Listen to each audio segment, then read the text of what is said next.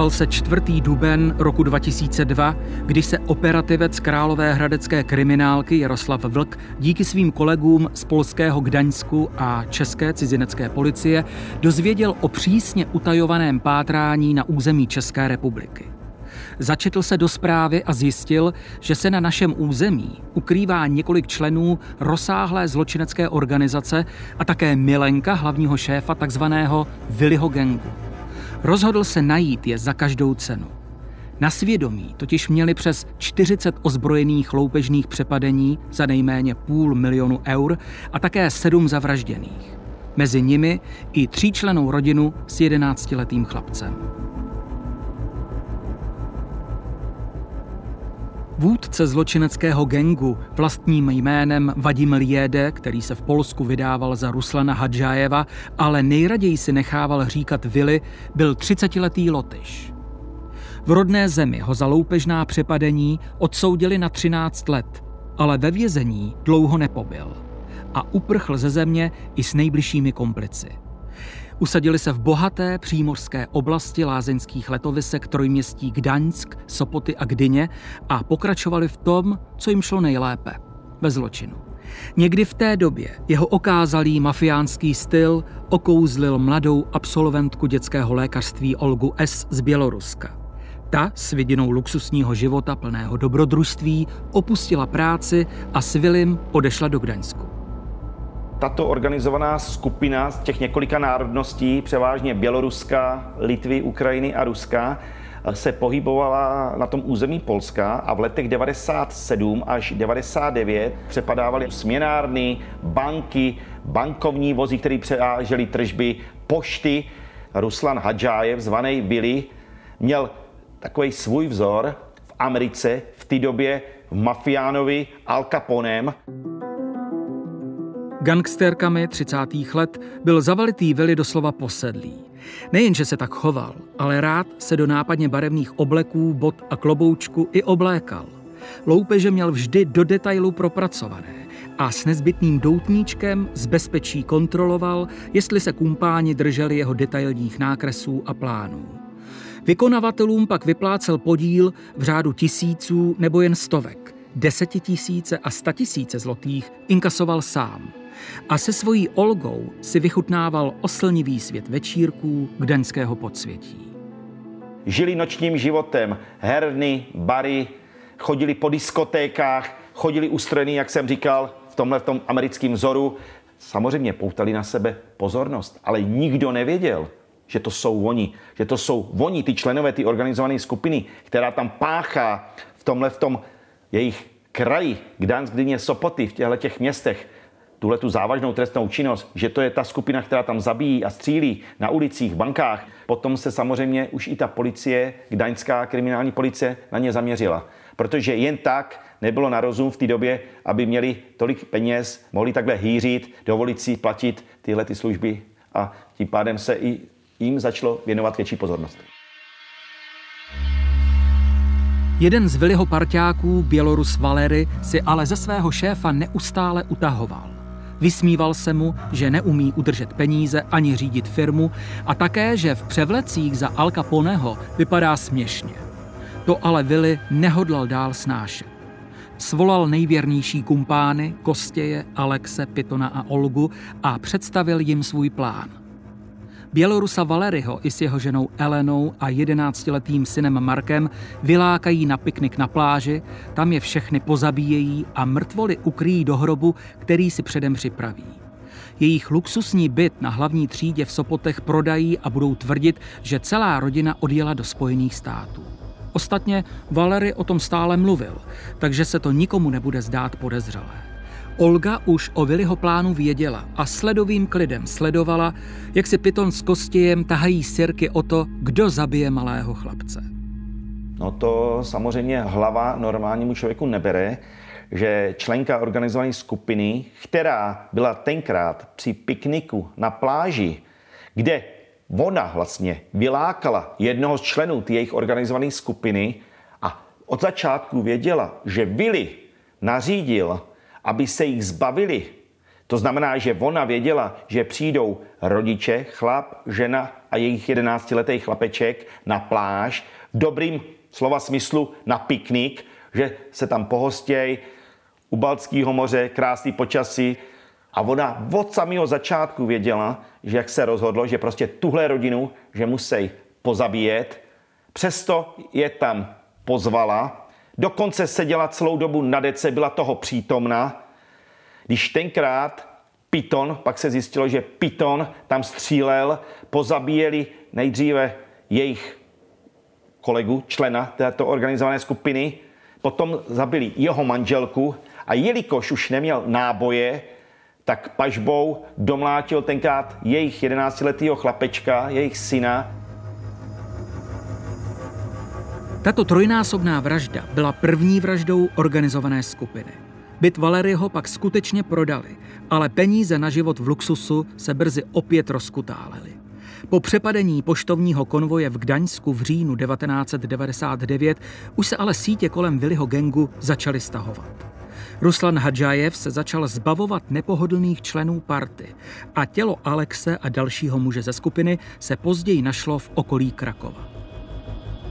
Kriminální policie, která dělala na tomto případu. A ne, že by se nemohla hnout, ale měla už několik lidí natypovaných a začínala se vlastně s ním dostávat informace o konkrétních osobách, tak ze svých řad nasadili do této organizované zločinecké skupiny svého člověka, takzvaného informátora. A dokonce jsme se dozvěděli, že v jeden moment se sám zúčastnil přepadení konvoje s tržbama, kdy se převážely peníze do banky a díky tomu, i když při tom přepadení tenkrát vůbec Hadžájev, Vili, nebyl přítomen, tak ale zjistili, že celou organizaci právě on řídí. A že to dělá vlastně tahle organizace? A že to dělá tahle ta skupina lidí, o kterých sice už měli nějaké poznatky, ale nebyli si stále stoprocentně jistí, kdo do té skupiny patří, kolik je to osob, odkud jsou, jména a tak dále. Ještě než ale gdaňská kriminálka stihla zasáhnout, začali členové gengu podezřívat jeden druhého a většina se rozprchla do okolních zemí. Byl tam důležitý moment, že sám Vili Hadžájev ten utekl do Krakova, kde potom bylo zjištěno, že si nechal, se podrobil plastické operaci, nechal se obarvit na blond, schodil 20 kilo a potom samozřejmě se mu podařilo nějakou cestou zase na falešné doklady pasy vycestovat do Spojených států amerických. Další členové ze strachu se mezi sebou začali zabíjet. Byl tam počet až čtyři osoby, které, jak se říká, skončili, byli zavražděni z tyhle organizované skupiny.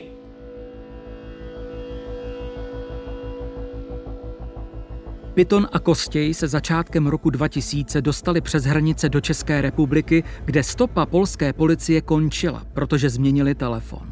Později se zjistilo, že se usadili v Praze, kde je prý kontaktovali dva ruští zabijáci na Jatí Vilim. Protože už ale dostali zaplaceno a nechtěli střílet v centru města, od vraždy upustili. Piton s Kostějem se přesunuli do Německa a na podvodech z DPH rychle vydělali několik milionů marek. Po návratu do Čech ale na Liberecku sklapla past. Piton si denně volal s polskou přítelkyní a česká policie ho na základě podnětu od polských kolegů zatkla i s komplicem. Po předání Sergeje Semjonova alias Pitona gdaňské kriminálce začaly jeho intenzivní výslechy. Ukázalo se, že informace schromážděné o jeho osobě jsou reálným obrazem toho, co skutečně dělal a že v gengu byl Viliho pravou rukou na špinavou práci. Stál za loupežemi i vraždami a bylo jasné, že ho s největší pravděpodobností čeká do životí. Piton začal vypovídat a popsal smrt běloruské rodiny. Piton se zmínil o tom, že jejich účetní, nebo taková ta hlava, ty organizované skupiny, Olga, která předávala peníze z těch lupů nakradených, z těch loupežných přepadení jednotlivým členům, kteří se na těch přepadení podíleli, že by se údajně měla pohybovat na území České republiky. V dubnu roku 2002 gdaňská kriminálka opět kontaktovala českou stranu s utajenou prozbou a operativec Jaroslav Vlk se tehdy dostal do nejužšího týmu. Jemná blondýnka s hlubokýma očima a inteligentním pohledem na fotografii ve spisu hledané osoby absolutně neodpovídala představě mafiánovi Milenky, která se zároveň aktivně starala o finance gengu, nákup zbraní, předávání příkazů a dokonce měla i podíl na vraždách. Fakt, že šlo o vystudovanou dětskou lékařku, působil o to děsivěji. Pokud se u nás ukrývala pod falešnými doklady, mohla dělat skutečně cokoliv. Pitonovi výslechy v Polsku kriminalisty při jejím hledání nasměrovali na Jižní Moravu, kde se údajně měla ukrývat. Jelikož Olga de facto u nás v evidencích nikde neexistovala a že jsme těch jízd do toho Brna měli několik, několik desítek a prováděli jsme tam šetření v brněnských kartotékách, v evidencích. Snažili jsme se podle fotografií, samozřejmě každý se z nás změníme po letech, tak ta fotografie nebyla nejnovější, byla staršího data a trvalo opravdu i několik týdnů, ne měsíců, než se nám podařilo zjistit její pravou totožnost. Operativec Jaroslav Vlk po téměř dvouměsíčním pátrání zjistil, že Olga S. se provdala, je těhotná a změnila příjmení. Navíc měla další dítě v mateřské školce a v Brně pracovala v pediatrické ordinaci. Právě díky těmto informacím se policejní pátrači konečně ocitli v její blízkosti. A teď si představte, že ona, dáma v úvozovkách, žena, která toto viděla na vlastní oči, která byla strujcem toho, že tam tu rodinu vytáhla, zavinila tuhle tu vraždu malého chlapečka a jeho rodičů, si v Brně otevřela praxi a dělala dětskou pediatričku. Takže tohle, když jsme se dozvěděli, že ona má tuhle tu profesi a dělá tam dětskou lékařku, tak mi to opravdu hlava nebrala. To nešlo na rozum. Nemusela pracovat, ale to, že pracovala a dělala tady vlastně pediatričku, tak tím vlastně zakryla celou svoji minulost a když jsme se vlastně dozvěděli, že ji máme v uvozovkách, kde bydlí, kde provádí svoji praxi, a kde se nám pohybuje, tak jsme si tam samozřejmě s kolegama z Brna jezdili odsledovat. A když jsme si byli opravdu po několika týdnech stoprocentně jistý, že to je skutečná Olga z Polska, tak jsme si samozřejmě pro ní došli domů. To byl velice luxusní byt, byly to takové rezidence na kraji Brna, opravdu pro takový ty bohatší lidi, tak pamatuju si to jako dnes, když ona prostě řekla tu větu, češtině, žádný litěvštině, ani běloruštině, ani v polštině, ale řekla to krásně plíně v češtině, protože ona za tu dobu, co tady byla na našem území, mluvila plíně česky, řekla, tím pro mě skončil život a to dodnes to mám v hlavě. No. Vůbec jsme nešli ze zásavkou, šli jsme jenom ve dvou, zazvonili jsme, ona nám otevřela, aniž by něco tušila, otočili jsme ji ke zdi, dali jsme jí pouta a vedli jsme se jí do auta. Bylo 12. června roku 2002 a malý tým utajených pátračů kolem Jaroslava Vlka potřeboval oficiální podporu. Radim Pavlík z cizinecké policie si na události onoho dne vzpomíná jako na rychlou akci, při které nikdo nesměl udělat chybu. Kdy on ji zatknul, tak my jsme se dozvěděli, teď potřebuju pomoc, potřebuju provést eskortu, přijeďte mi sem a sem, a ještě ani v ten daný okamžik jsme nevěděli, o koho se jedná. Pak už jsme do toho museli být zapojení, protože jsme samozřejmě museli zpracovat administrativu a pomoct prostě s řádným, ať už s převozem, s eskortama, s dalšíma věcma a zejména tu administrativu a ty informační systémy. A jeli jsme nejdříve do Brna na policii ke klukům ke kolegům, kde jsme jí pokládali otázky a ona, můžu říct, že byla ze začátku naprosto klidná, ale pak na ní bylo vidět, že má ohromný strach, neviděla, co se kolem ní děje a přestala prostě mluvit, zablokovala se a celou cestu z Brna až do Hradce Královy tenka nepromluvila. Po zatčení těhotné Olgy a po jejím umístění do Králové hradecké vazební věznice byli nejbližší kumpáni Ruslana Hadžájeva alias Viliho za mřížemi a intenzivně se pracovalo na jejich výsleších. Vili se totiž stále ukrýval na neznámém místě a úspěšně se vyhýbal mezinárodnímu zatykači. Gdaňská kriminálka přijížděla na základě speciálních povolení vyslíchat Olgu do Česka a snažila se s českými kolegy získat maximum informací o vůdci skupiny. Pamatuju se, Olga většinu výslechu jenom proseděla, moc nekomunikovala, brečela, byla apatická, když se vždycky uvařil kafe, tak ocrkávala kafe, celý kafe třeba pila tři hodiny, ale jak říkám, vůbec se k tomu nechtěla vracet. Pokud se vrátila, aby jsme jí řekli konkrétní věci, které na ní víme, tak hrozný pláč nebo ruce před obličej, klepala se. Přestože její roli v gengu už měla polská kriminálka přesvědčivě zdokumentovanou, Olga byla odhodlaná dál nevypovídat. Vlastní zkušenost s ní potvrzuje i tehdejší dozorující státní zástupce Vladimír Prokop. Věděla o plánování příslušných trestných činů a jednotlivým členům této skupiny dávala pokyn. Po realizaci této trestné činnosti jim rozdělovala finanční zisk z této trestné činnosti pocházející. Spíš byla klidná, připadala mi, pokud si vzpomínám, protože to je neobvyklý případ a na ten si vzpomínám, připadala mi značně apatická. Jediné, co tvrdila, že se Polské republice ničeho nedopustila a v podstatě s náma nekomunikovala. Ona samozřejmě věděla, co jí na území Polska hrozí. Věděla, že byla jednou ze členek nebo členů té organizované skupiny, ale nevěděla, kdo proti ní ještě v současné době může mluvit kdo bude dávat informace před soudem k její osobě, protože ona, jak říkám, spokojně si žila už jako pediatrička, dětská lékařka v Brně, změnila příjmení a nikdy nepočítala, že vlastně by se měla někdy do Polska vrátit. Tak z toho strachu, co jí hrozí a ze strachu lidí, že nikdy nevíte i ve vězení, co se vám tam může stát, jestli se vás nikdo nepokusí zabít, tak ona právě z tohohle se nikdy do toho Polska nechtěla vrátit. Něco se ale přeci jen podařilo zjistit. V telefonu Olgy kriminalisté v historii volání objevili dvě čísla se zámořskou předvolbou. Jedno ze Spojených států a jedno z Mexika. Vypadalo to, že Willy má svoji milenku stále pod kontrolou a důvodem mohlo být také podezření policie, že starší dítě Olgy S. je i Willyho dítě. Olga to ale nikdy nepotvrdila. Díky tomu nicméně bylo evidentní a pro gdaňskou kriminálku důležité, že Ruslan Hadžájev alias Vadim Liede alias Vili se pravděpodobně stále ukrývá v Americe. Gdaňská kriminálka toho okamžitě využila.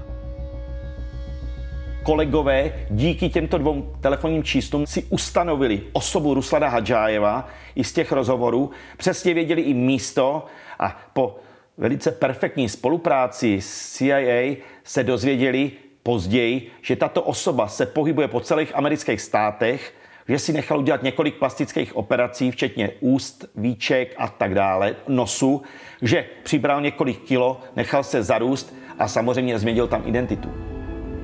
Mezi Českou republikou a Polskem se zatím jednalo o vydání Olgy ke stíhání do Polska a rozpoutala se nevýdaná úřední a mediální mašinérie. Mě to úplně hlava nebrala, když si člověk uvědomí zpětně, jaký orgány a kdo všechno z lidí proti nám šel a komu se to nelíbilo, prostě lidově řečeno.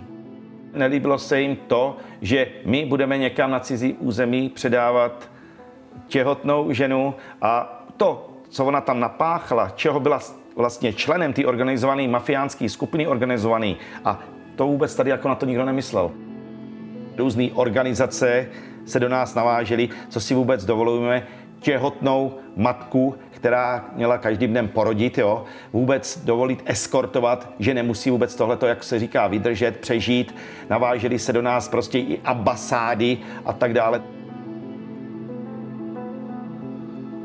3. října 2002 padlo u krajského soudu v Hradci Králové první rozhodnutí o vydání 31-leté Olgy S. v sedmém měsíci těhotenství ke stíhání do Polska.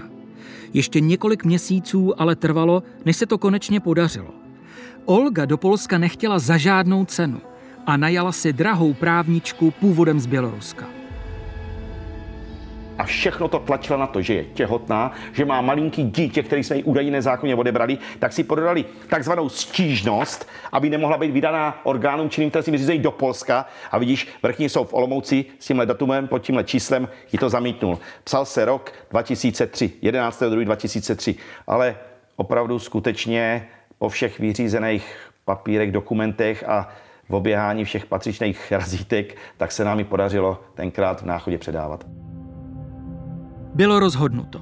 V březnu roku 2003 se na náchodském hraničním přechodu mělo odehrát mimořádné předání za nejpřísnějších bezpečnostních opatření. Radim Pavlík z cizinecké policie i operativec Jaroslav Vlk se tehdy mezinárodní operace účastnili a měli se postarat o hladký průběh.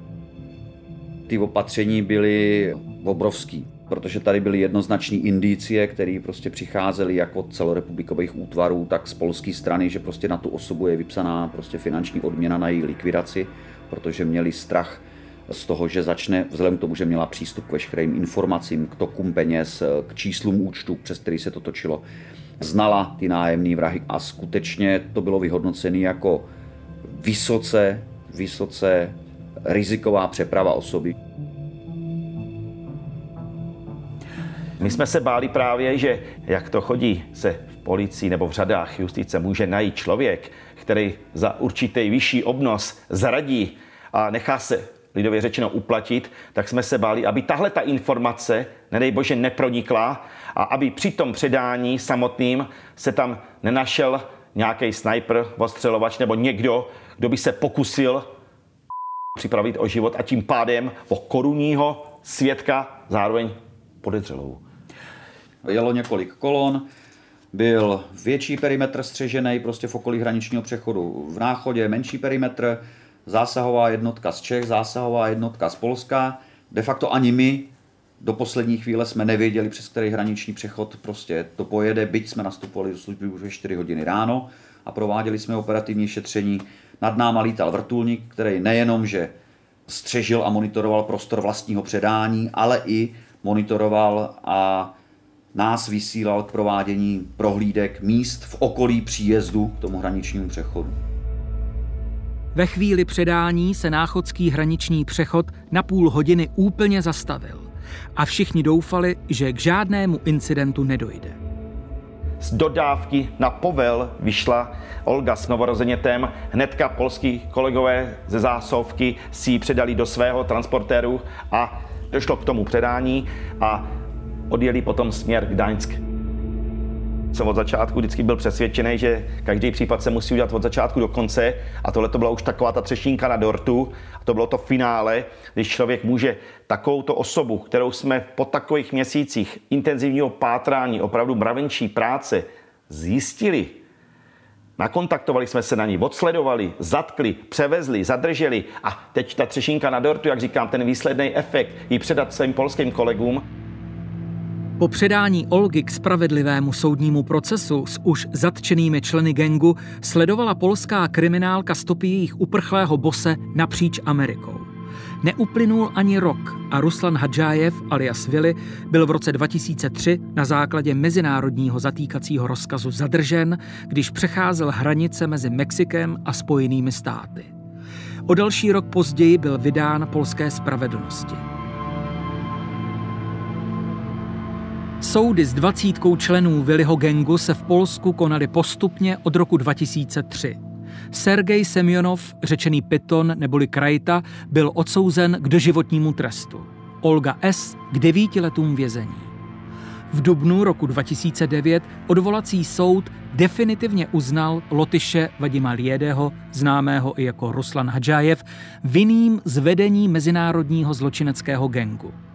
Na svědomí měli více než 40 ozbrojených loupeží, přepadení sběratelů, směnáren a pošt a také celkem sedm úkladných vražd. Očekávaný rozsudek, doživotní trest, byl potvrzen. Polský noviny a vůbec polský média, televize, rozhlas, jak jsem říkal, týdeníky se tomu věnovali opravdu moc.